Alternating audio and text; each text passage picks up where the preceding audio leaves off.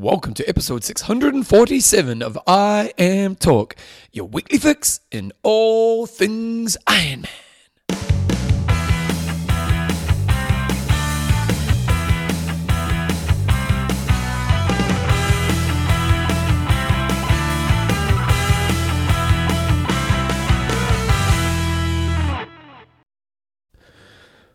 Righto, team, welcome along to episode what's the 647 of IMTalk with Coach John Newsom and Bevan James. Oh, how you going, mate? I'm very good, Bevan. Happy New Year to you. No, it's, it's, it's New Year's Eve, isn't it? Or is it New Year's? I think it's New Year's Well, Day. let me have a I'm pretty sure the- it's New Year's Day. Let me have a look at the calendar. yeah, New Year's. Oh, mate. How was your last night? it was Oh, epic. I've got a headache to kill for Yeah, it. it was. I haven't huge. even had to sleep. Actually, have we done have we done this week's show's proudly brought to you by? No. Okay, this week's show is proudly brought to you by Extreme endurance. your elected buffer and name some patrons.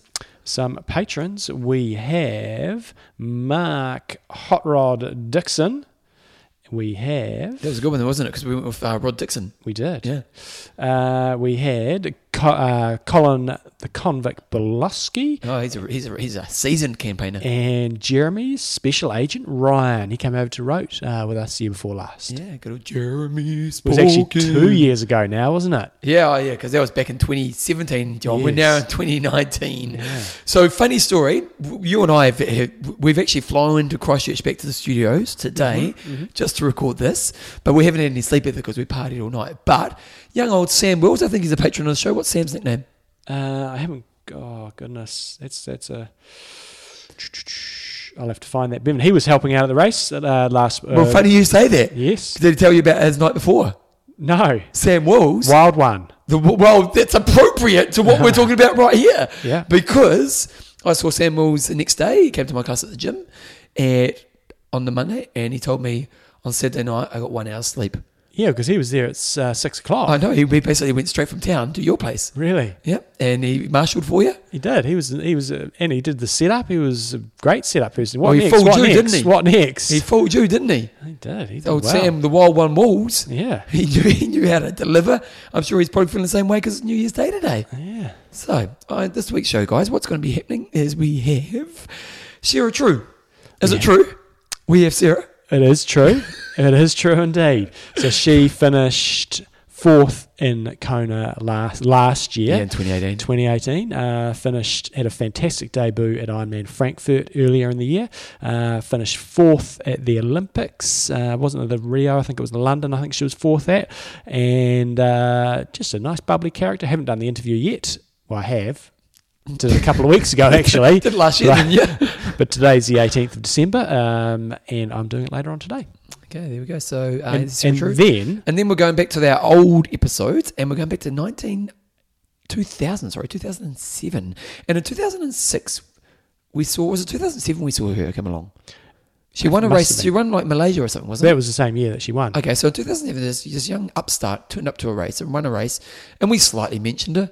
She won a race in like Asia, and like It was Korea. Yeah. it was Korea, was it? And Yeah. and Korea was a nothing race, so like winning Korea on your first race is a cool thing, but not really thought much of it. And then she went on to Kona and won the bloody race. But we were lucky enough to interview her in 2007 before she had become the absolute mega legend that she did. Uh, so we interviewed her after she'd won in 2007. So I just thought it'd be really interesting to see how she talks then as opposed to how a lot of you would have seen her talking in the latter part of her career and Yeah. whether much has changed. Yeah, so re- so again, we haven't listened to it yet, but you guys are going to get a chance to listen to it on the show. So um, we're going to get into it right now. Here is Sarah. It's true, Sarah. True. Okay, guys, um, very happy to have on the show Sarah True. You guys, um, a lot of you Iron Junkies will have seen her exploits this year at uh, over Iron Distance. Um, the year before, she was doing her still doing long course, but at the seventy point three distance. Um, but prior to that, she was an absolute legend over the uh, ITU distance, which a lot of you guys won't have seen, including a fourth place at the Olympics. So, welcome along to the show, Sarah.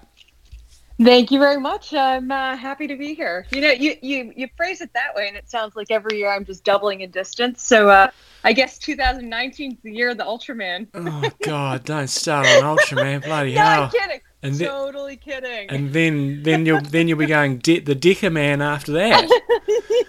oh well, that's just crazy. Yeah. So um, one, I- I'm not a big social media junkie, but I, I know that you post a fair amount on there. On on your Twitter page, it says just a small town girl running, swimming, and biking around the foreign cities in my bathing suit. So maybe just tell us um, where where you're from and a little bit about your uh, about your hometown. Yeah, so I I grew up, um, let's see, upstate New York, so in the northeastern part of the U.S. And the the town I grew up in was about two thousand people. Um, it's it's known for being the home of baseball.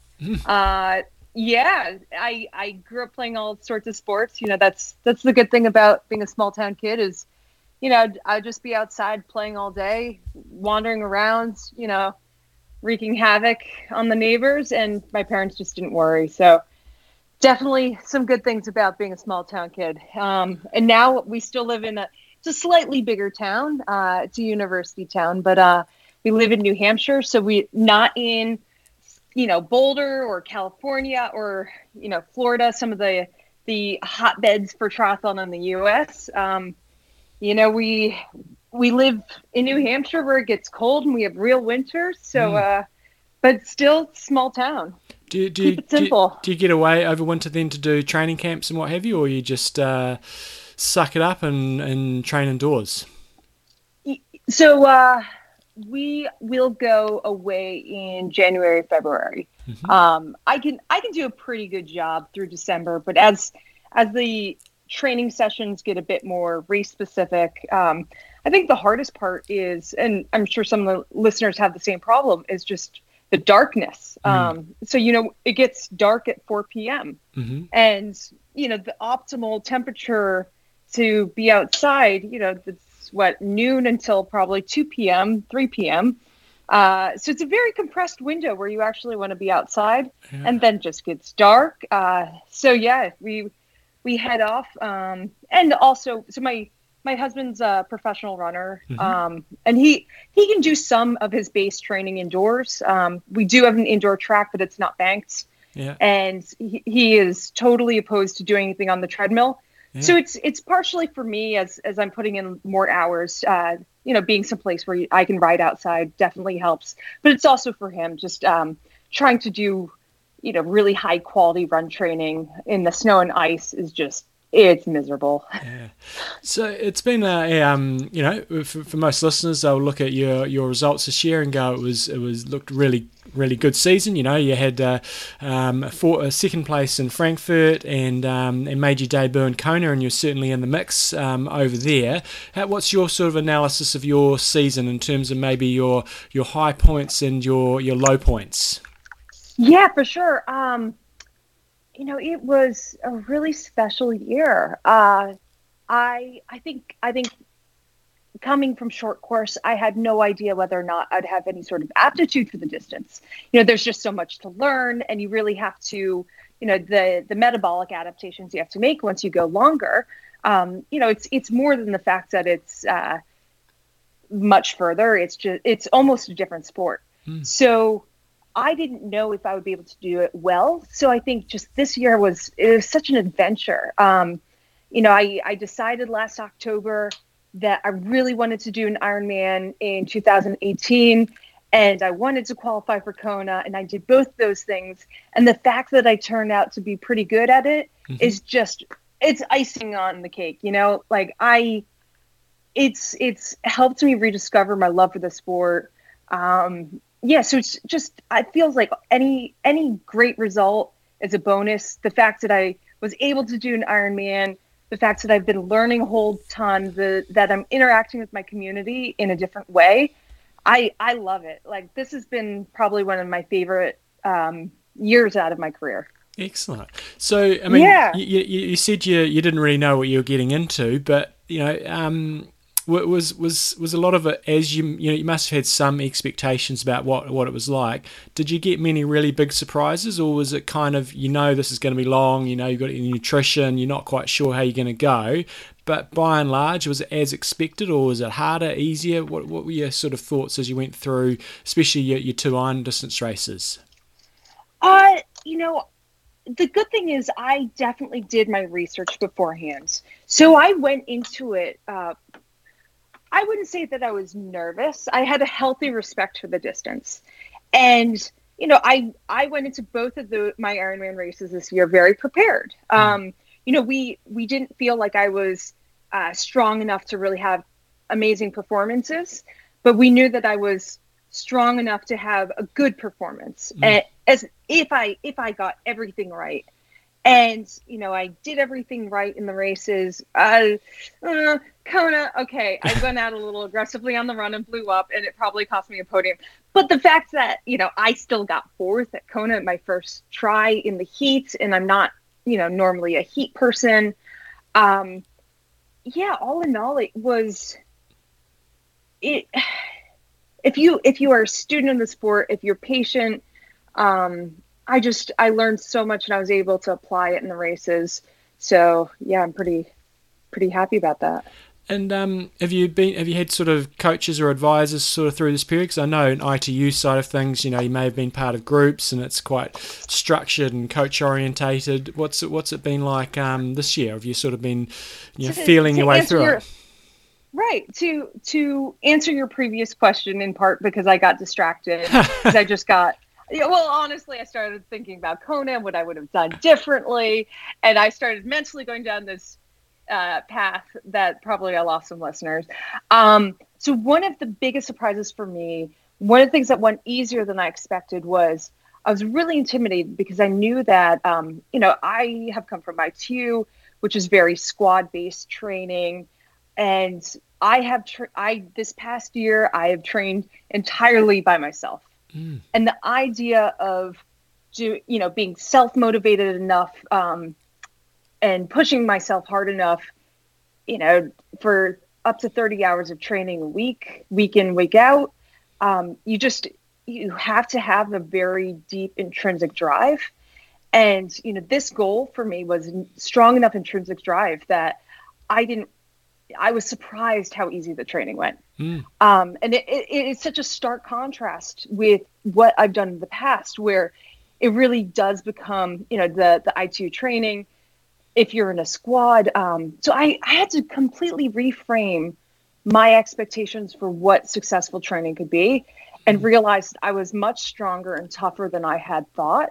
Um, just because I had to relearn an entire system of training, and it, it took me a couple of years. Um, mm. But you know, this year I I I've learned autonomy. I've I've learned self efficacy, and it definitely came out in in my Ironman performances. But mm-hmm. that's not something that I learned before. And and part of that is having I have an exceptional coach right now. Mm-hmm. Um, I have seen him twice. I saw him at Frankfurt and I saw him at Kona. Mm. He has never seen me train a day in my life.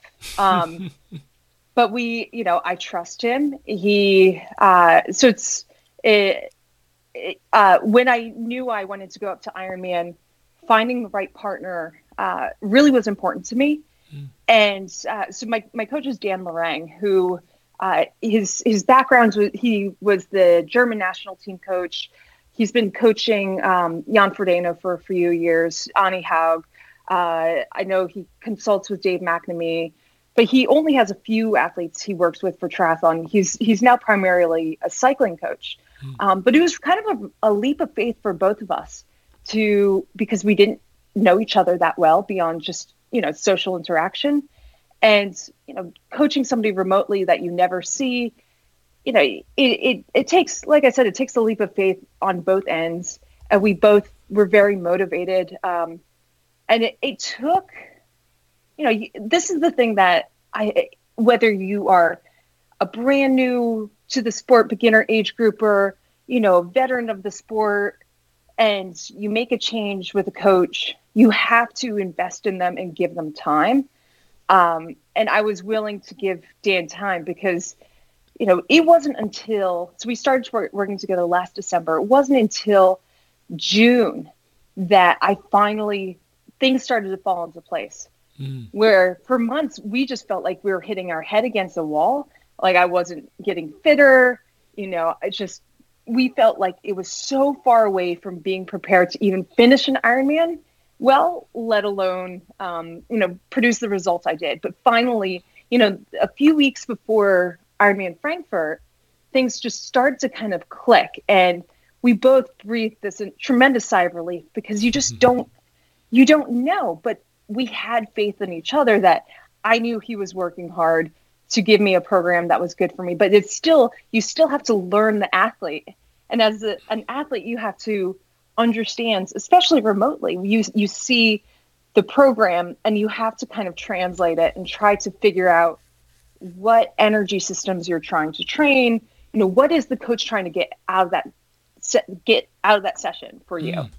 and and it it took it took a few months for us to figure each other out and our approaches out but we finally have kind of we've we've swit, hit a nice a nice point in our in our relationship so it sounds like um, you're actually enjoying the journey now as opposed to it being sort of a, a daily grind, nine to five, get the job done. Yeah, I mean that's that's one of the things that I never in a million years would have expected. You know, I've I've been a pro for well over a decade, um, and things were felt incredibly stale for a while. Um, but it's fresh. You know, it's it's just it's one of the things that's super cool about about triathlon is that it is fresh. Um, you know you you can change distances you can change the focus but if you have the right partnership if you have goals that aren't um, you know i think with with the short course racing it becomes very outcome driven goals but for this past year it was so much more process driven goals mm-hmm. and that was a lot easier for me to stay motivated and enjoy the the process. Um, so you know along the way uh, of course you know I'm I'm a racer. I'm competitive. I want to do well. Um, but also, I love this sport, and this is just such an incredible way to enjoy the sport from a different angle. Um, yeah, so I think if any if anybody who's listening is like, oh my gosh, the sport is definitely stale for me right now, and you know, change up what you're doing. Exactly. go go join Super League. Right. well, okay, maybe maybe not Super League, but do some Xterra. Yeah. You know, focus on a single sport for a while. Ironman is always there. You can always come back. It just it does require such a time and an emotional investment that unless you are at the place where that investment is exciting to you, um, it probably is best to just kind of shelve it until you're ready. Mm. One thing you just mentioned there, you know, you're a competitive person, and uh, and you and you go out there to do as well as you can. How, how, I'm, really intrigued to know your sort of mindset. If you're on the start line against, say, you know, you've had some really dominant um, athletes in your career. So, you know, you're on the start line at the moment with Daniela Ryf, who's, you know, just crack, just breaking records all over the place, but you've also been on the ITU side of things on the start line with Gwen Jorgensen, who, you know, when you're lining up against um, these fellow athletes, it, it, it must be hard when you I don't know if you think this way or not, but you're going, if I race to my absolute best today and Gwen races to her absolute best, it's probably going to be pretty hard to beat her. How do you sort of, what's your mindset when you're on the start line against one of those really, really dominant athletes that wins the majority of their events. Yeah, I think I think you you uh, there's there's a balance between just this uh, desire to get the most out of yourself, but also that kind of lack of fulfillment where you you you see the bar. They are the bar, and it's a question of how close you can get to it. Um, so you know obviously danielle's been racing ironman for years. She hasn't she she is you know the best probably the sport well she is the best the sport has seen. Um so you know next year obviously i want to be closer to her. You know i think itu is different because it's it's far more tactical.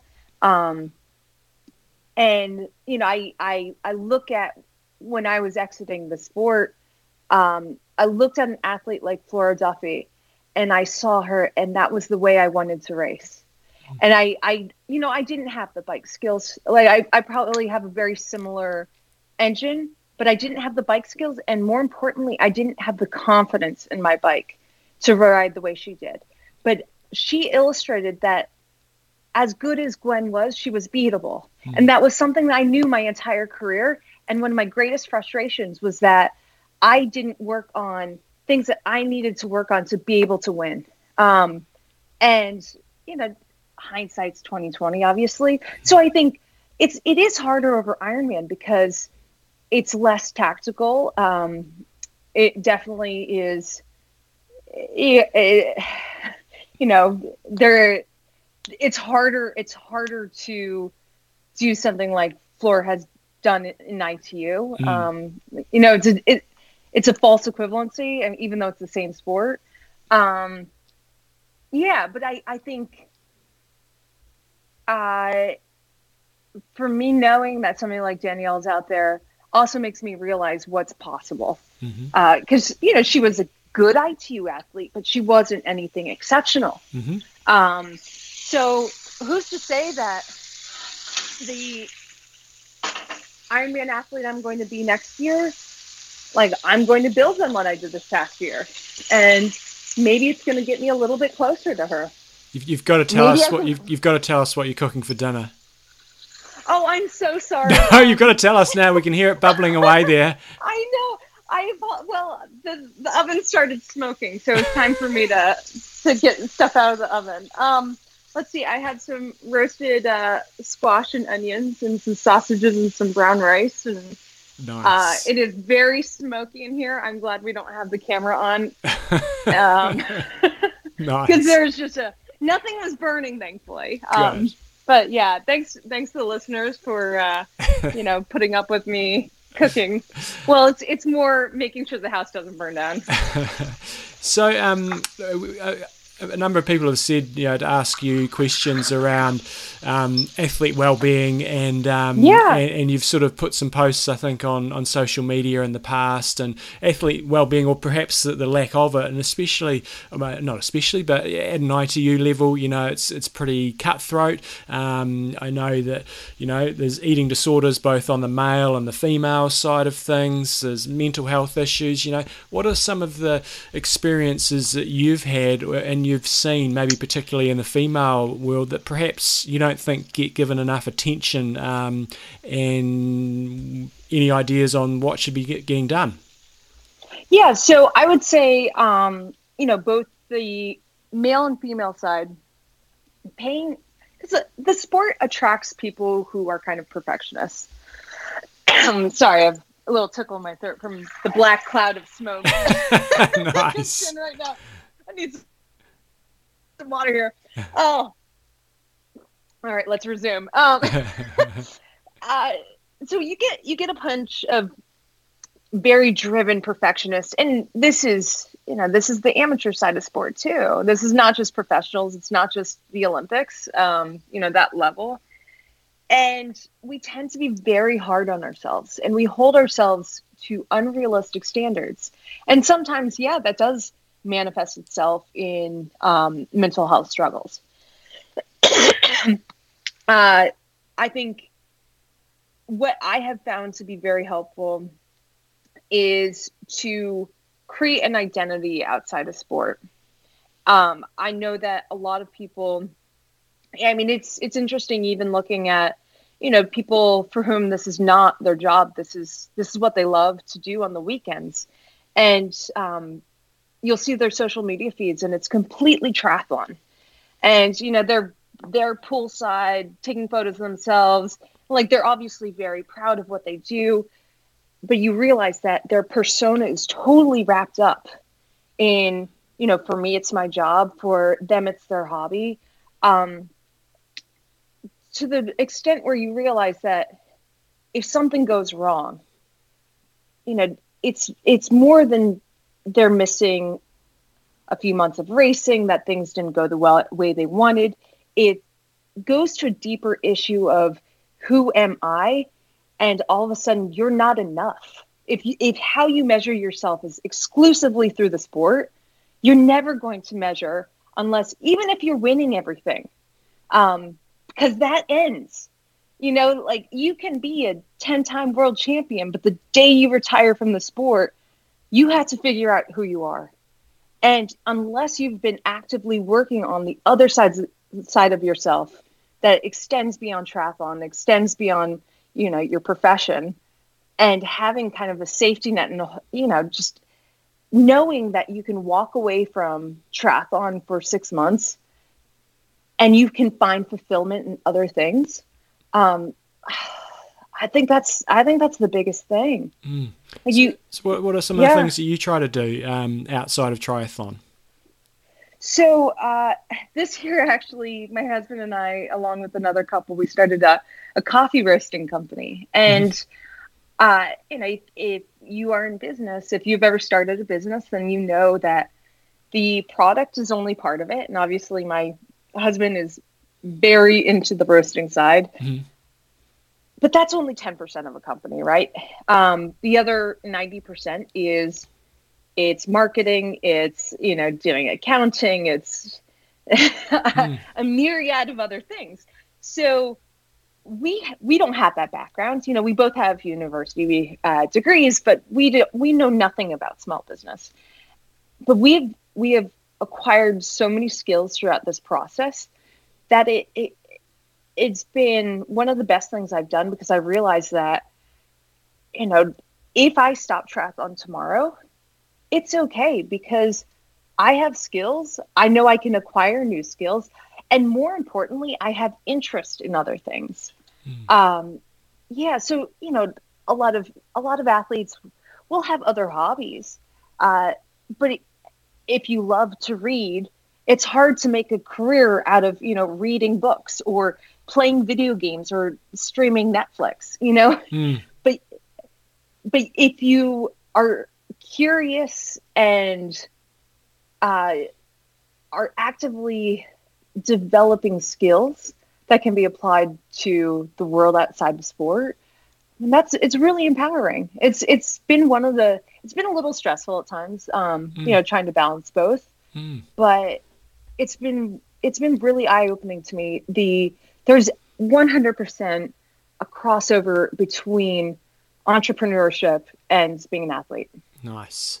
And we've got a few yeah. que- questions from some of our listeners. Um, Kylie yeah. Cox was saying, when you, um, she said, I would like to know, as a pro athlete who has, does experience some challenges with mental health, when, uh, with her training, does she know um, when to push on or when to listen to her body and mind and rest, even if the program doesn't say so? What are your signs and strategies? So, yeah, when you're having those yeah. rough days, um, when do when do you know to pull the pin and or, or do you pull the pin yeah so um you know i think so i depression is something that i have managed um you know since probably i was 13 so you you start to learn these patterns in yourself. And for me when i feel like my general anxiety is going up uh, a huge trigger for me or not trigger but a huge indicator for me is uh, my sleep patterns change. So I'll go from, you know, normally I sleep eight, nine hours a night to having difficulties falling asleep. It's disrupted. It's maybe four hours. Um, you know, night after night, uh, you know, it's it's easier almost to step back and see those sorts of patterns than it is to be cognizant of what's actually going on, you know, with your brain's biochemistry. Mm. Um, and and everybody's different how it manifests itself. Like for some people it, you know you you notice a difference with with appetite. Um you know it's it really you figure it out over time. And for some people you know this is this is one of the the challenges talking about this is you know most people at some point in their life will go through a period of depression of clinical depression um you know severe to moderate like everybody goes probably through mild periods of mild depression, but we're talking clinical depression. Mm. They may have no history of mental mental health struggles. Um, and I think that it's for those people who have never dealt with it, it's it becomes even more debilitating in some ways because you haven't developed kind of the coping mechanisms. So for me, I have learned okay, I have to communicate with my coach we back off of intensity. I still am active, um, but you know the the physical stress of doing hard training is an additional stress basically you have to think like if you're going through a period of depression or mental mental health struggles, your body's already stressed out. So you can't add another layer of stress with hard training. So you kind of like you still want to be active because there's good, you know, biochemical feedback going on. Um, it's good to get outside. It's good to be active, to be engaged, but you you probably shouldn't be doing a hard track session because it's more than your body probably can handle. Mm. Um, so uh, you know, I think that's the biggest thing is just kind of maybe you're going to push back a race, and that's okay. Um, you know, we have no problems if if you have a stress fracture, we have no problems backing up our training Mm. and racing. You know, it's you have to treat your mental health similarly. Um, the problem is we don't we don't give it a lot enough respect sometimes. Yeah. So I think having open dialogue with your coach, being aware of your, your own signals, um, being active but not training, because you don't need that pressure of I have to do these sessions, I have to hit those times, because you already are under a lot of pressure. Um, and I think the biggest thing is just, you know, you you have to just wait it out. Mm. like that's one of the that's one of the hardest parts. Um when you're in the middle of it it feels like it's never ending and the rest of your life you're going to feel this bad. And it's just it's just crushing. Um and you just there has to be that piece of you that knows it's going to pass. Um because it does it does pass whether it's you know through just your body self-regulating those uh, you know those chemicals in your brain um, or you know it's going to pass with the help with pharmaceuticals. You know this is the if you need help you get help. Yeah. um, you know it's just there's no shame. It's incredibly common it's incredibly common among athletes um, I mean, the number of professional athletes I've had reach out to me, nobody talks about it. That's the problem. Um, like I thought for so much of my career that I was never going to be successful because this was something that was a part of me. And you know, to be a professional athlete, you have to be perfect, and I'm not perfect. Um, well, nobody's perfect, but it's people achieve tremendous things um, against the odds, and really, it's just it's something to be managed but it doesn't have to keep you from doing what you love and to, to finding you know sometimes you don't feel joy. And those are the times to kind of back off a little bit and seek help but your joy will come back No, it's great. You're able to talk about. it. It's fantastic, and some really good, uh, really good insight and really good tips. So that's wicked. Um, Andy Ashton said, uh, "Will you be Will you be going back to Frankfurt this year to try to go one better?" So I guess have have you sorted out your race schedule for for the next year? uh, so i think i am actually going to go to um, to the oceania uh, regional Oh, championship very nice. Bit of Cairns Yeah. action. Wicked. Cool. yeah exactly i always pronounce it wrong which is why i Cairns. Well, it depends if you're an Aussie or a Kiwi. Well, Us Kiwis, we pronounce it differently. The Aussies Cairns. Everyone else is Yeah. Ca- Cairns. Yeah, yeah. Well, I'm not gonna throw the R in there. I know that much. Yeah. Um, yeah. So I think that's that's the one that I would like to do. I guess the- Frankfurt the- was super fun, but the challenge for you Yeah. is is the new qualification system um, makes it I harder as well. So you can't. I guess you've got to have a bit of a fluid plan to some degree because in essentially the regional champs you'd either have to win, second probably would do it, and third possibly might do it. So yeah, Yeah, it's difficult. yeah, yeah. So I'll have I'll have a backup race. Yeah. But last year our approach was kind of the same. It was a if I can't make it happen in one race, then you know maybe I don't belong to be Yeah. uh, towing the line at the World Championships. Cool. Like, yeah, Um, Christine McKinley, will and that's okay. w- will you ever get your hubby to sign up for a triathlon? Would be interesting to see some spousal uh, smackdown. Has he done one, or is he Uh, going to do one? No, no, no. So my my husband is he's he's a thirteen oh two five k runner. Yeah. Um, like that's insanely fast. Yeah. Like he, you know, probably one oh one half marathon. Um, Yeah, he's kind of a freak of nature. One of our first dates was on the bike because he had broken his toe, so we we rode bikes together. Yeah.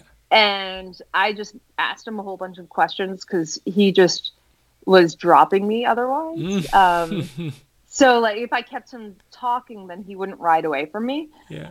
Nice. nice. Yeah. So, but here's the thing: he would tear it up for two out of three, but Yeah. I'm not convinced he could get onto the bike Right. because there's the whole swim part. Yeah. And yeah, a few a few years ago, he was swimming, um, and to stay afloat, it would re- it required two pool buoys. Nice. One was not. One was not sufficient for this man. Um, Nice. So maybe if like if it was a race with a wetsuit, I don't know. He would he would still beat me. Yeah. I think as long as he got. Th- I don't know. I don't know. Yeah, it would be maybe not. yeah. I just would. I would not want to see him swim. Yeah. Plus, Justin. more. Yeah, I was going to say more importantly. Um, in a relationship, it's important to be better than your spouse in something and I will always be a better swimmer. Good. So you know that I I feel like this is important for me. Nice. I don't want him to get good at it. Um, just you- you mentioned your coffee before. Justin Dugan Yeah. said uh, your coffee routine. So, what's your daily coffee routine?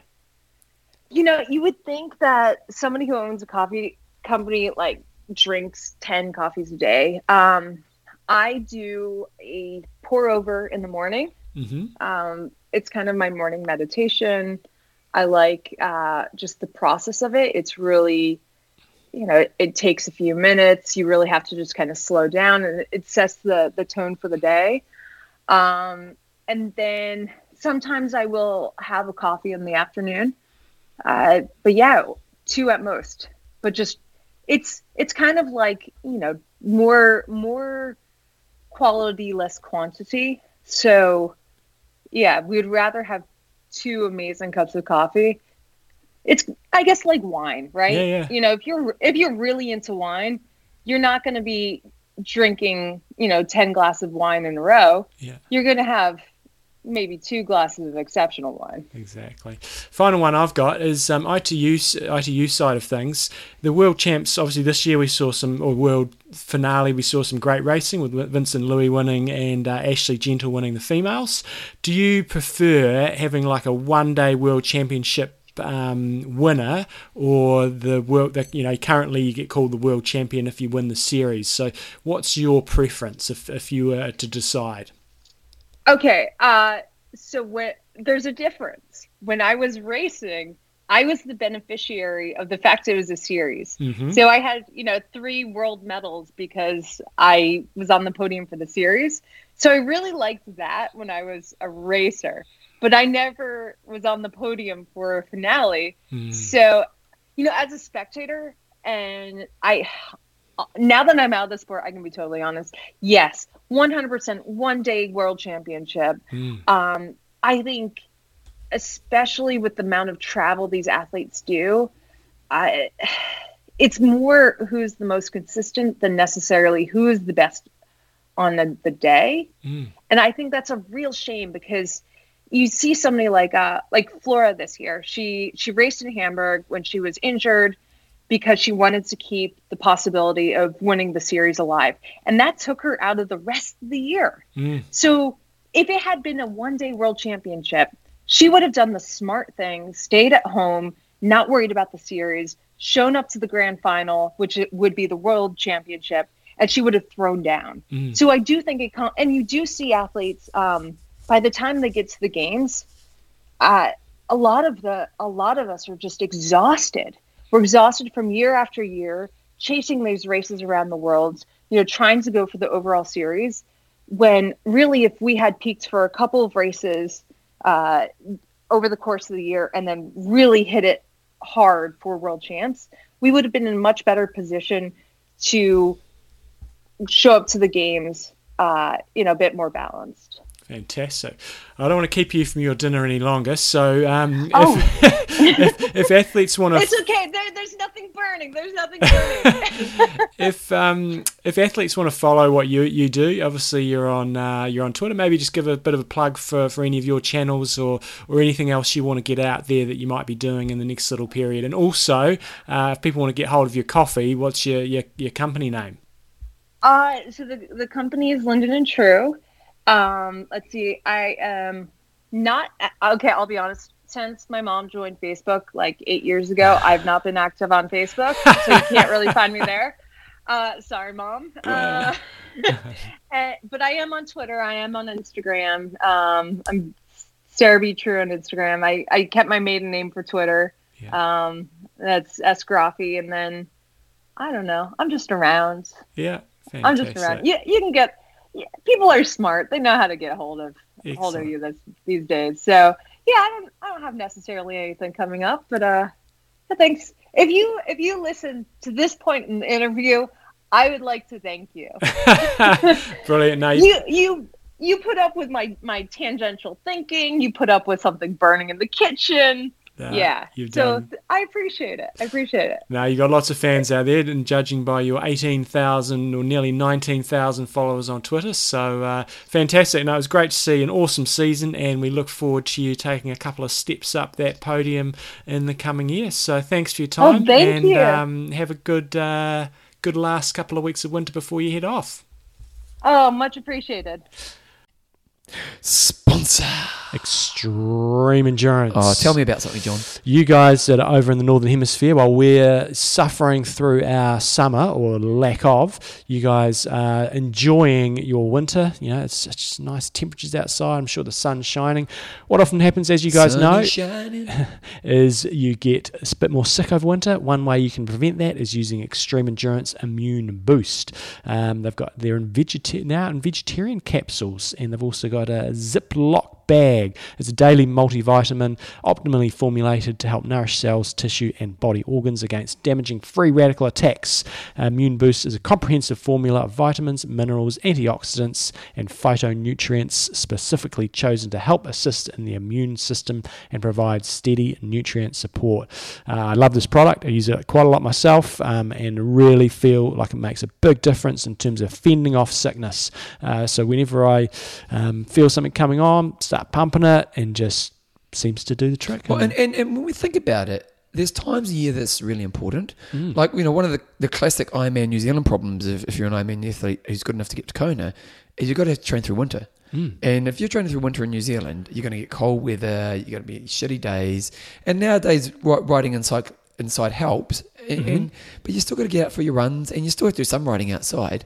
So you, you you it's counterproductive for what you're trying to achieve. And if you get sick and you lose a couple of weeks training, especially in your peak moment, exactly. that's a massive problem. So anything that you can do now, obviously, good sleep, good nutrition, Mhm. good kind of body care work's really important. But something like staying away boost- from your kids, staying away from your office workers. Yep, just but you know, isolating your life. it's it's like the you know like the Team Sky. It's all those um, incre- tiny incremental things. One thing's not going to to solve th- solve your problems, but if you try to do as many things as you can to eliminate getting sick, then you're reducing your chances. And this is another um, string you can add to your bow to staying healthy. There we go. So extreme endurance, xendurance.com is the place to go to get not just your immune boost, but all the products that they do, which we get great feedback on. Here comes Chrissie Wellington. Okay, so on the show today, we're very happy to have the 2007 Yep. Ironman World Champion, Chrissie Wellington. Woo! Woo! Yay! got. Um, so you're stoked to have her on the show. Like a lot of the listeners, um, we don't know a huge amount about Chrissie, so we're obviously going to find out a bit today. She's a surprise uh, package, isn't she? Exactly. We'll Yeah. talk a bit about obviously the Kona race and preparations for that, and obviously what now is in store. So um, thanks for coming on the show, Chrissie. Whereabouts in the world are you at the moment? Hi, and thanks for having me on. Um, I'm actually in the UK at the moment. I've been here for about 10 days. And tomorrow I'm flying flying to the US off to Clearwater. Oh, wow. Are you're doing the Clearwater double, eh? Oh. I'm not going to be doing it. I was going to, um, but I haven't really trained that much uh, since Hawaii. I've been too busy rushing around like a mad thing, so I'm only half fit. But I'm going to go over there and support everyone else that that is doing it and have some fun on the other side of the fence for a change. Nice, nice. So, like I said in the intro, we, we don't know a huge amount about you, and we understand you've probably been doing lots of interviews over the last few weeks since Kona. But, you know, what's your sort of background before, prior to Kona, and sort of prior to getting into triathlon? Did you have much of an endurance sport background, or, or what was your sort of where, what, what area have you come from? Tell us your life story.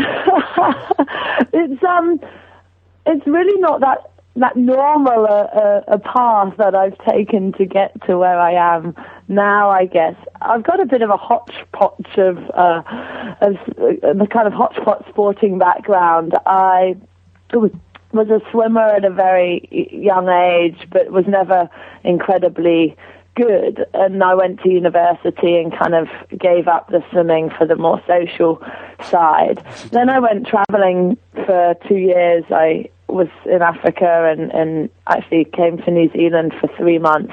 And I did a lot of, you know, outdoor activities, but no, no training, as it were. Then I came back and I did my MA in the UK. So that was in, in early, in 2000.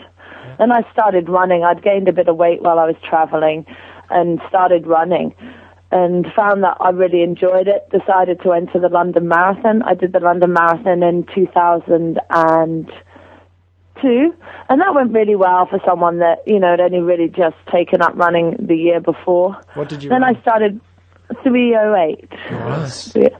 And then I just started running more seriously. I trained with a club. And then I started swimming again. And by 2004, I just, you know, decided to do a few triathlons.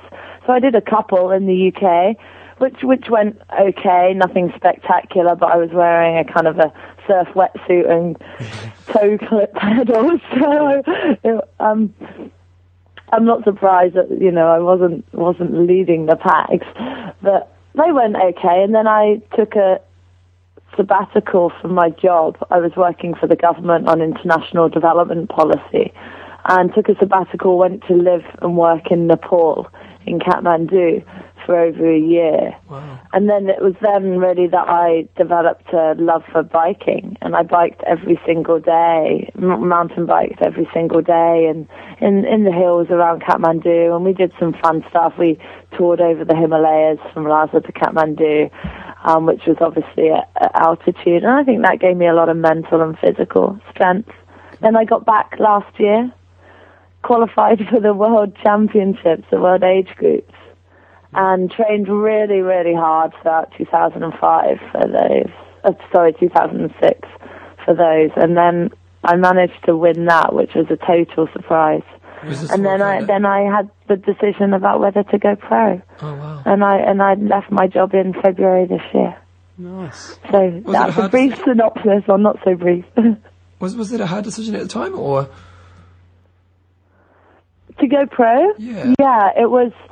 It was. It's always a big risk. I mean, the question is, can I make a living out of this sport? And I went to see um, my now coach Brett Sutton in in January. A friend put me in touch with him. He agreed to take a look at me and to basically give me his opinion about whether he thought I had what it took. And and he said yes. So I think it was based on his judgment that I decided it was a risk worth taking. But yeah, of course, of course it is. But it it was a now or never. I I was thirty and. I knew that if I didn't make a go of it now, then then I'd be getting too too long in the tooth. So I, yeah, decided to go for it. I never want to look back and think, oh, what if I've done that? So even if I did it and, and I hadn't have succeeded, then then it would have been worth it because at least then I would have had my answer. Well, we know what it's like. We're Bevan's 30 this year, and I'm 31. We know. over the hill? I Over- tell Oh, yeah, over the hill Game over. almost. Look. Game over. We just uh, one one of our listeners sent us through an email saying how you may have done the coast to coast. Is that true? yeah, I've got some Kiwi friends to blame for that. Um, actually, my my friend got married in Abel Tasman in early early last year. So I, when I was coming back from Nepal, I flew via New Zealand, as you do, and went to the wedding and. This was in uh, in December 2005, and they said, "Oh, the coast to coast is happening in February. You know, you like biking and, and running." You should you should enter. I said I can't kayak for toffee, and they said, oh, come down to Wanaka, we'll teach you to kayak, and, uh, and and you can enter. I said, oh no.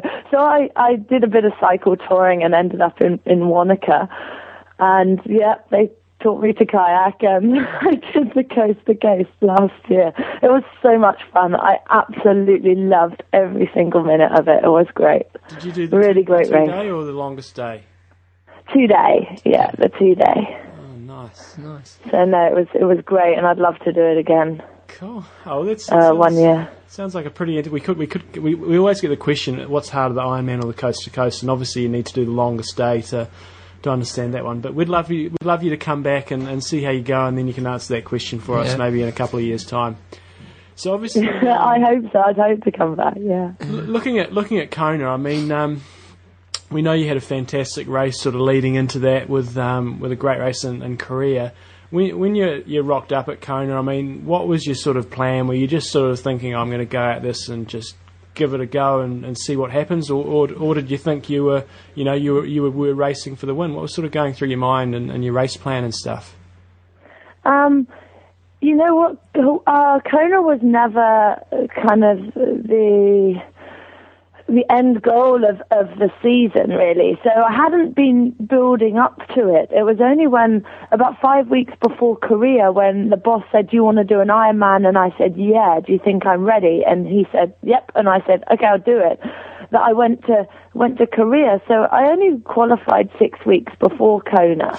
So I didn't think I had enough time to really build myself up m- mentally and emotionally for it. I think I just saw it as another race because I'm so new to the sport. I don't think I really appreciated just how big an event it is. Yeah, and yeah, yeah, totally. so I don't. So maybe that So my naivety Yeah. helped me in a way. So I went there with. I, I don't want to say no expectations because I always put a lot of pressure on myself to do the best that I can. Um, but I don't think I had too many expectations in terms of placing. I because I, I, I think because I knew so little about the race, so I, I just wanted to go out there and race as hard as I could, and I was hoping for a top ten. Yep. I mean, that's that's what I was hoping for. If I, you know, if I'd have come in the top ten, I would have been over the moon. It's a little better than that, then, wasn't it? it? is just a little bit better. Yeah, I probably surpassed all of my wildest dreams by by winning it. Around but nowhere. I think actually having done Korea stood me in good stead for for Kona, just in terms of helping me to develop some kind of strategy, especially in in the heat, and to have the confidence to know that I could win an Ironman as well. But especially, you know coping with the heat that was quite that was really important and I think my strategy at Kona went exactly as you know, exactly according to plan that front. Hey, so do, you, do you want to talk us through your race day? You know, the ups and downs, kind of your experience that you had. Um I stuffed my face with tuna pasta the night before, which I always do before any race. Um, and then was up all night. There was a domestic next door, which is rather unfortunate, and there was bloody police sirens, excuse my language, going off um, all night. So that it, wasn't the best night's sleep I've ever had. But yeah, I wasn't. Um, so I got up around four and then headed down. I think around quarter to five and I wasn't really that nervous actually. Um, mm, certainly no more nervous than I than I am before any other other race. Um, the swim went pretty average for me, probably about three minutes down on what I wanted. I guess I I got caught in a pack, and once you're in a pack, it's very difficult to to to break that. It felt it felt comfortable. I didn't really feel like I was ever overexerting myself. It was I enjoyed the swim, but uh, yeah, I don't think I I pushed myself maybe as hard as I I could or should have done. But then maybe it, it gave me something left for the bike and the run, and it took me about 30k to get going on the bike. I just didn't feel like I had too much of a rhythm. But I th- once I, we were out on the Queen K, and I think I could really find, you know, find my rhythm. I, I felt stronger, and then as as the race went on, yeah, I did feel a lot stronger. There was a headwind coming down, um, and we climbed the hill up to Hawi, and there was a headwind there, and I, I felt stronger going up that. So although we were going slow, I think I was going faster relative to the to the other girls. So I made a lot of ground up on that on that climb. And then I saw them at the turnaround. They were coming the other way, and I realized, oh boy, I you know I'm in with a shot of actually catching this you know the leading group of Yep. the leading group of girls and and I did that just before we came back onto the onto the Queen K um, I had the decision whether or not to stick with them or go past them. And before the race, the boss had said to me, you know, don't defer to anyone. And so I just had kind of had his words ringing in my ears actually, and I just thought, well, I'm I'm going to go past because I feel that I I can go faster, and uh, and I felt comfortable. So yeah, I went past, and and then I um During that time, did you um, you know, like you've got obviously some, you know, the best in the world there and really experienced athletes. Did you, although you felt great, did it create some doubt in your mind that maybe you are being a bit silly, being so keen? Um, yeah, the, the, the, I did think to myself, Chrissie, what on earth are you doing? They're going at that speed for a reason. Yeah. You're going to blow. And then, I mean, uh, part of me wanted to just know what it felt like to be in the, in the lead for at least a short period of time. So I thought, well, I'll, I'll try and try and get into the lead, and then, you know, if I can't hang on, I can't hang on. But at least I've at least I've been in the lead for about five minutes. So I, you know, once I'd I'd got into the lead, I I still felt comfortable, and I just I just went at, at my own pace really, and was hoping that I did have my run legs in there.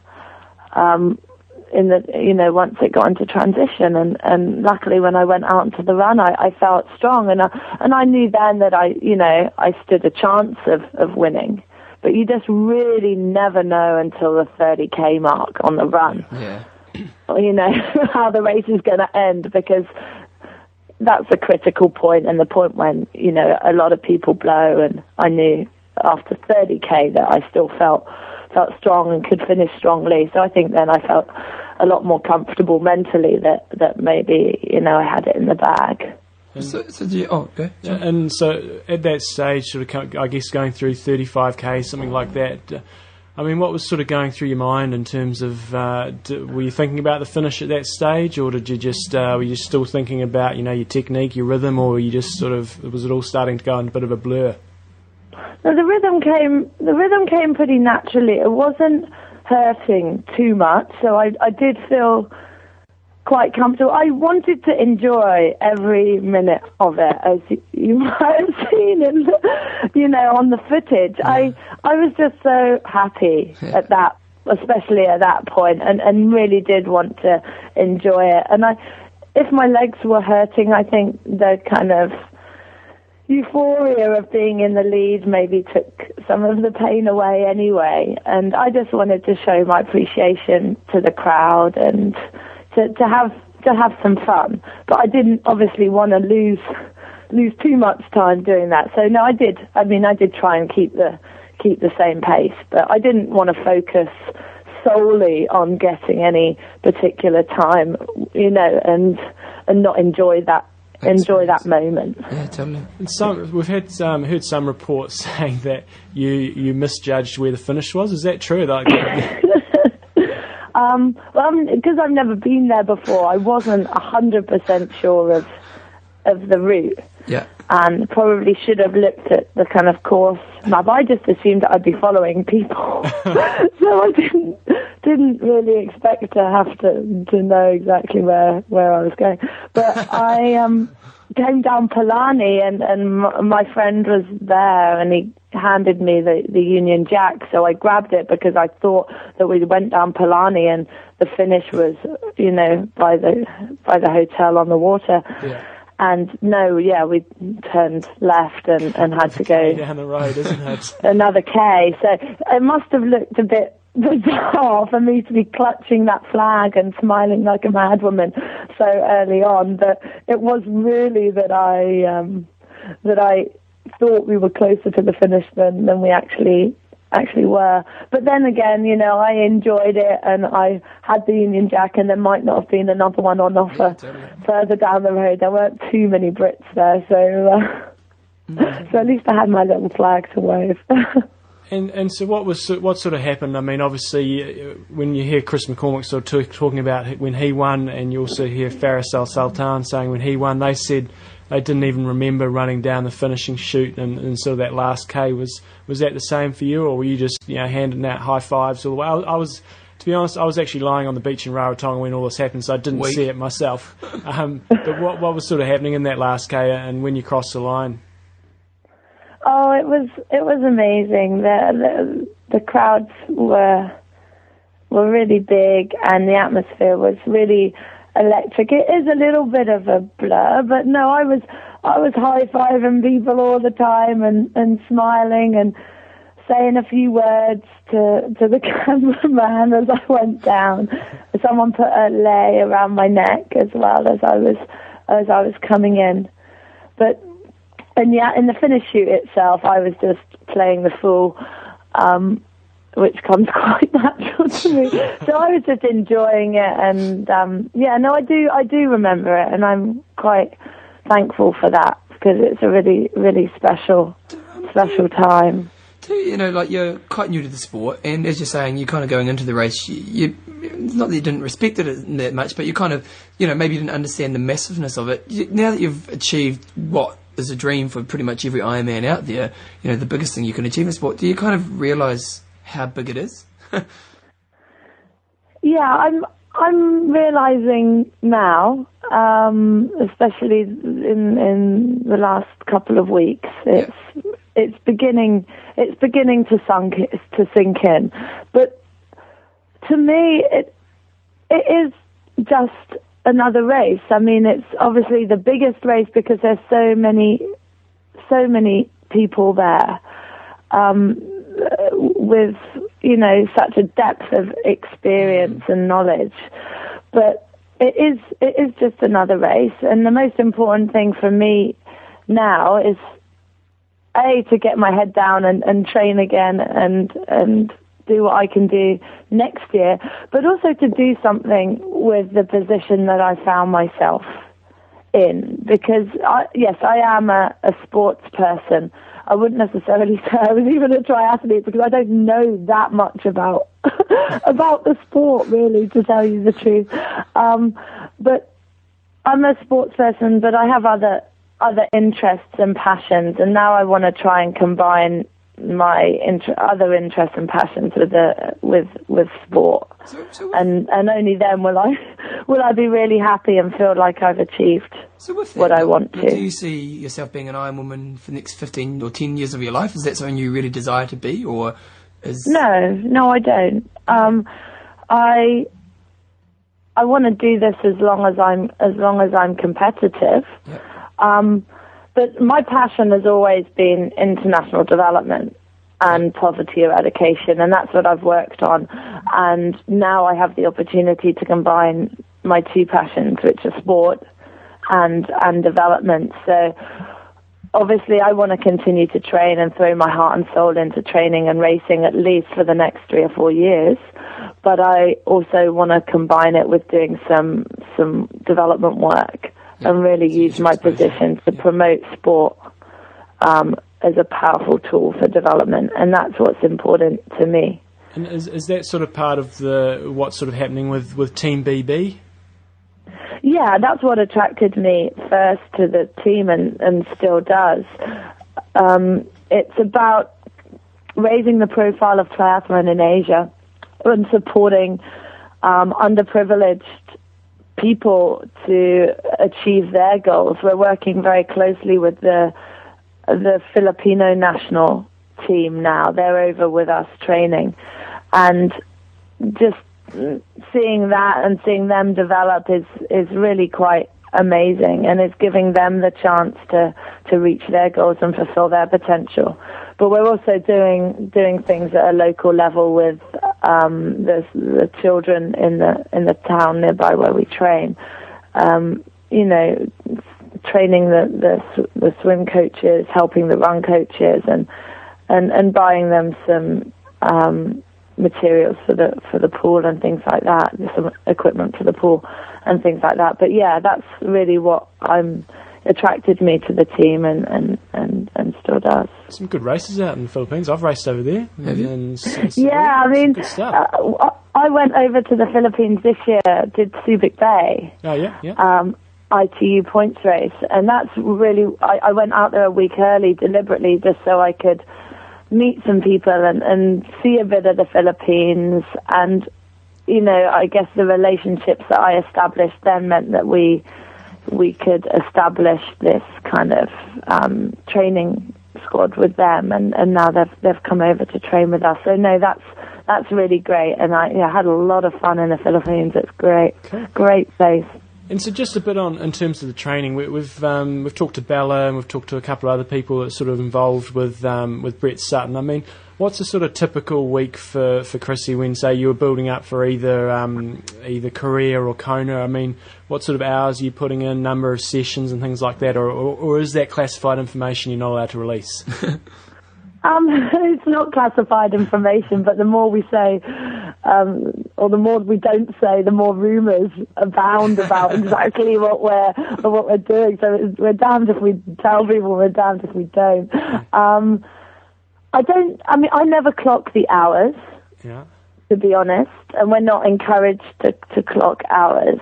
Um, the the weeks the weeks vary, and that's what I I like about training with the squad and training with Brett is that there's no there's no typical week, and no two people are the same. So what I might do in in the weeks preceding an Ironman is totally different to what Bella will do, even though we're both Iron women. Um, we're doing different things, and that's because each individual needs a different training program, and and it really is true, and and that's exactly how Brett approaches it. So when people make these generalizations about Brett, you know, overtraining people or Brett doing this and Brett doing that, it, it really does make me laugh because we're all so different, and and we all have our own individual programs. Um, uh, we we train, you know, six or seven days a week, um, two or three sessions a day. Um, but I guess the most important thing is the way in which the sessions, aerobic and aerobic sessions, are put are put together. Um, and that's I don't know. That's his. Um, I guess I don't know. Special His magic formula. talent is to put those together in such a way that that we have um, we optimize our rest and optimize our performance in each of those sessions. So you're a bit of a geek when it comes to numbers. You know, do you have your power meter and your heart rate monitor, and you know how religious are you if you are using those tools? No, I think I mean Brett's not a fan of, of science as he calls it, and I think I've adopted his you know his kind of outlook on that largely because I'm I'm not too good with technology either. I can't even operate a digital, digital camera very well. So I mean that kind of works for me. I've I've never owned a heart rate monitor, so I I I've never worn one Yeah. and he doesn't encourage me to. Yeah. And I wouldn't even know where to put a power meter, so I've never had one of those either. You know, it's really, to me, it's not important. It works for some people, Yeah. for sure. I don't need those numbers to know when I'm working hard and when I'm I'm not working hard. Yep. So, I guess I just go on, on on perceived effort, and Brett doesn't encourage me to to use that. and so when you went to your first um, Ironman race, Korea, uh, Korea was your first Ironman, wasn't it? Yeah. Yeah. I mean, what was it purely? You were just going out there, perceived effort, and, uh, and and that was it, or did you set yourself any speeds or anything like that you were trying to hold? How, how did you sort of uh, Race pace your way strategy, through the day? Um, I, I had done I'd done the Alpe d'Huez long course, which although isn't um, the same length as an Ironman. In many ways, the intensity is still there because the altitude and, and the amount of climbing is is pretty equivalent Yeah. to an Ironman. Yeah. Um, so I'd had that kind of experience beforehand. I, we train to, to race pace. Yeah. You know, we'll do some sessions that are, are below race pace, some people, some sessions are above, but we will train to know what our, our race pace is. So I, I think I just have this feeling about what is the right pace. What is the pace that I can comfortably sustain?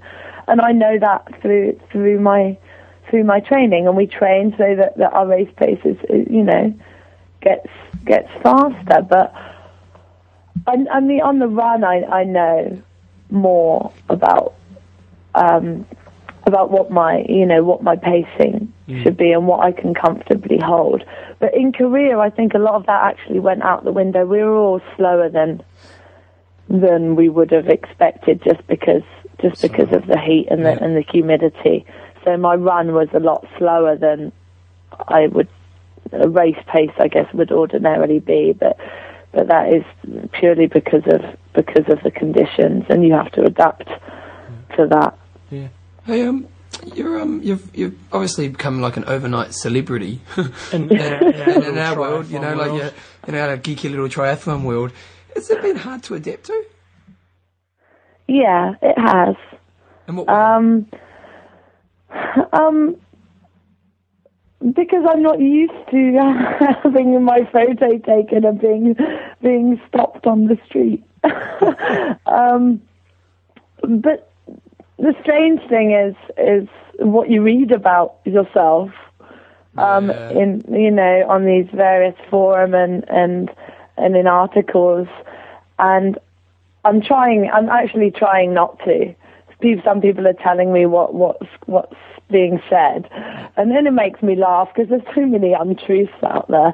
Um, that, that's that's kind of strange, but yeah, no, I think just because I still feel like the same person, but everyone is treating me as though I'm some kind of of legend or hero, when I really feel that I'm just the same as I always always was, maybe a little bit faster. but you know, I I haven't changed a bit, and I'm still going to do what I love, and I've only achieved a small proportion of what I actually want to achieve um, in terms of my goals in life. It take a So, bit of the joy out of it? what's that? Does it take a bit of the joy out of it? You know, like all the kind of crap that comes with it. Oh no, you can't look at it like that. You gotta, you've got to soak it up and and and enjoy it. Yeah. I mean, it's part and parcel, and you know, for these, you know, for a lot of people, they need inspirational idols and people to, to, to look up to. And I'm more than happy to be that person for someone. If I can inspire one young person or, or indeed, you know, someone of any age to, to, to do triathlon or to take up sport, then, then that would be absolutely amazing. So no, I'm, I'm gonna, I'm gonna revel in it as long as it doesn't interrupt my training and and my job, which is to go out there and race my butt off and, and to hopefully win some Ironman next year. but no, I'm I'm gonna gonna enjoy it while it while it lasts because I think that you can really have a positive influence on on the world around you if you do. Great attitude. So, I mean, uh, what you're probably going to find, and and Bevan and I probably class ourselves as about Z uh, Z grade celebrities in the triathlon. we're, we're, we're massive. We're big in, we're big in Asia. What you're going to find is, you know, you're going to get people that either love you or hate you, and uh, and we even got a little bit of uh, a bit of a, a rack up the other day on one of our blog things by somebody telling him he was uh, bit ignorant. an ignoramus. but it- but anyway, one, It's all lies. It's all lies. Uh, But, but but this week, one of our topics of discussion was, um, you know, obviously, I'm sure you've you've heard about some people saying, "Oh, Chrissie was celebrating too early coming into the finish line. She's got no respect for that race. What's she doing that for?" I mean, um, we know you might have thought the finish was a little bit earlier, but has that been been difficult to deal with? And, and what's your sort of response to people saying, "Oh, she was celebrating too early. It's it's not the right thing to be done. She's got to pull her head in." I was sticking my fingers up after them. Good. Good on I ya. just, Yeah, I- I'll do it too. Right there. no, I mean, I I was leading that race, and I started celebrating when I knew that I kind of had it in the bag. But I guess if they see me smiling and maybe waving my hands, then and they're offended by that, then I'm sorry. But this, I mean, I was going to enjoy every single minute of it, and it shouldn't always be that serious. It's it's sport, and it's important. Yeah, it's it's a. I make a living out of it, but it's at the end of the day, I also want it to be fun, you know, and I want to see. I want people to look at me and think she was really enjoying that. She loves her sport. She loves what she does, and that's you know. And I want to go out there and do uh, and do it and and that's that's important. Not you know following some kind of stupid protocol that says you have to have uh, a sour face until you get within 50 meters of the finish line. So no, I make no apologies for enjoying every single minute of that race. And if they'd seen me on the bike, they would have seen that I was smiling then too, even when I was in tenth place. That's the attitude we Yeah, yeah, like. That's right. You're a legend. Hey, um, so so obviously winning uh, Ironman Hawaii gives you a lot of exposure. Have you noticed, you know, the doors opening when it comes to sponsors? Um, yeah, they're going to open much more than they were before because there weren't any. um, yeah, no, I um I got some freebies from from Blue Seventy and from Power Bar before, Yep. so I'm incredibly grateful for that. And and the team is sponsored by Cervelo. Um, so obviously I I'm very grateful to Cervelo. Um, but yeah, there have been a lot more opportunities uh, since since Hawaii for me to, to get sponsorship. I have a I have a manager and I'm working closely with him to to work out what's the best deal and what's not because I don't really have a lot of you know experience in it. But we're chatting to some to some people, but definitely the, the doors are the doors have opened a lot wider than than they had before. Did you wear one Which is the, good. um, the .03 Blue 70 suits in Kona? Excuse me. Did you wear one of the .03 um, Blue 70 speed suits when you're in Kona? Oh, I did indeed. Pardon? It was pretty good? Yeah, I liked it. Yeah, really. Yeah, I really liked it. You like the boys. Um, 70. Although I haven't tried. Yeah. I haven't tried that. I got one the other day. We haven't. You haven't shared it with me. I haven't. sh- I'm not sharing my toys with you. You can have my one. yeah. Okay. There you go. Chris. I'm, I'm Fifty giving it- quid. Got man boobs. Yeah. I am not. I'm buff. um. Okay. And, and what's your sort of um, your plan for? Obviously, you- you're heading over to Clearwater. Have, have you got any other races you're going to do this year? And, and what's your sort of plan for next year? Um, I'm yeah, I'm heading over to Clearwater. Then I'm going to go back to Thailand for three weeks, um, just to try and get um back into fitness. I might do Laguna Phuket just as a little fun end of season blowout. He's going to tell you. I've got a story. I, I had a good race at Phuket. Is that when you took out Peter Reid? That's when I took Peter Reid down. He took out Peter Reid. He still remembers. Yes. We had Peter Reid on the show, and Peter Reid. I don't think he actually really believed it, but John, made, yeah, Yeah, Yeah. took him down. But anyway, that, you're doing that. That's a fact. Have you done race before? John. The interview's about Chrissie. Sorry, sorry. Have have you done that uh, Phuket race before? I'm doing that. I'll try not not to take too many people out, and then have a good party. I think on the beach at, Good times. at the end. That's really what I'm what I'm going for. Then early next year, I'm gonna come down to Australia or or New Zealand to train. Um, then I need to look at which which Ironmans to do, and, and we still haven't haven't decided. We're speaking to the race directors, and I've got to chat with with Brett in more detail about exactly when and where. Um, obviously, I'd love to do Ironman New Zealand, so we're we're chatting with them about me possibly coming coming down to to Taupo. But um, you know, everything's going to be geared towards Kona next year. So, um, you know, obviously this year you go and you're an unknown. You know, no one even really looked at you. You know, realistically, but yeah, how do you think you're going to be able to handle you know now there's huge expectation and pressure put on you. How do you think you're going to handle that? Um, yeah, it's going to be very. It's going to be very different. I need to be um, in the right frame, you know, right frame of mind going in. But you have to see it all as as an opportunity. And obviously, I'm going to have uh, more obligations than I than I did before. Yep.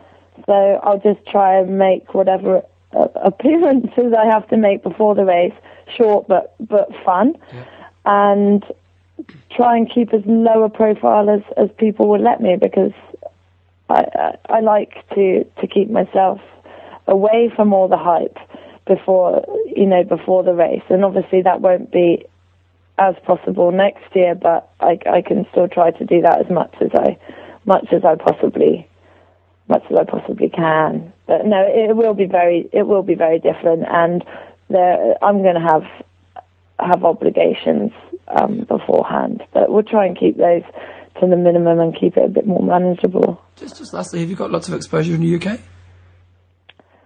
Um, not a not a lot. The sport, I mean, Ironman is just isn't as big here. People aren't even aware of of what it involves. Yep.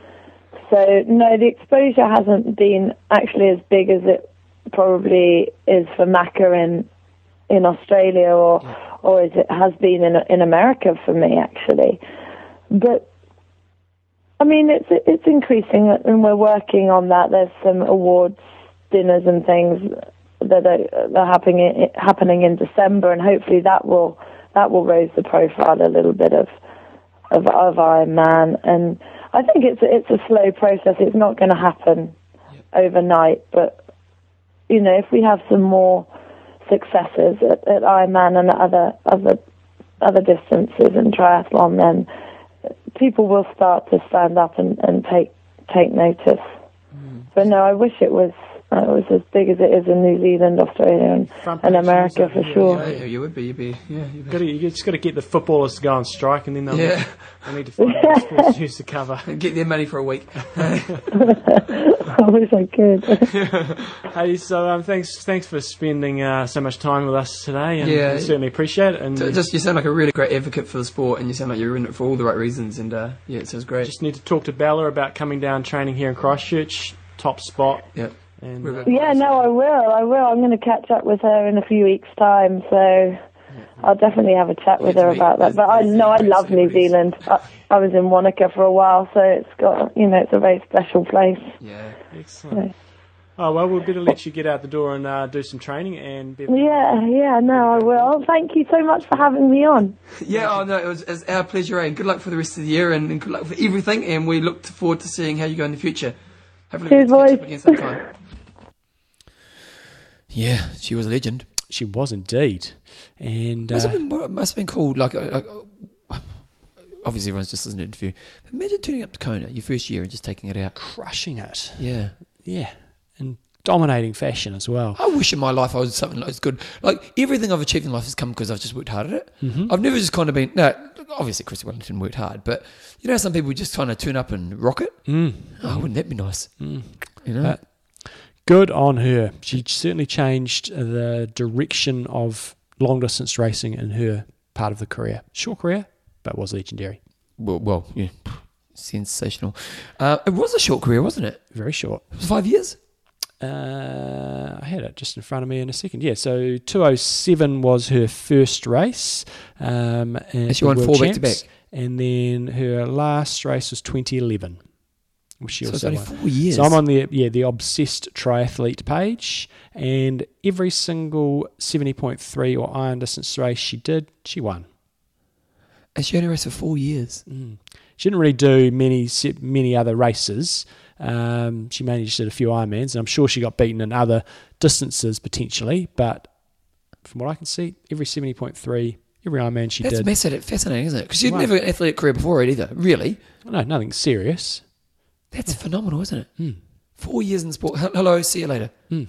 Different to you know someone like um, Cam Wurf. You know he's come from a competitive Yeah. background elsewhere. You go fair enough, but she Yeah. had not come from a competitive background, highly competitive. She'd done a bit, but nothing full on. So good on her. Yeah, good on her. Okay, uh, John. So what's your plan now? What are you doing this week? What was the date today? It's the first, isn't it? That's Yep. right. I've forgotten. Yeah, still it hung- so a hungover. So a hungover. So I've only just got to Kaiteri. No, I haven't even got to Kaiteri. I get to Kaiteri tomorrow. You're packing right now, aren't you? So no, we're in Nelson, recovering. What do you mean? So I'm having two nights in Nelson before we go over, and then we're going over to Kaiteri, and uh, I've got two weeks on the beach, and I am not going to open my laptop in two weeks. I think. Do you think it'll be nice being a little bit later because not many people will be there? No, it's the opposite.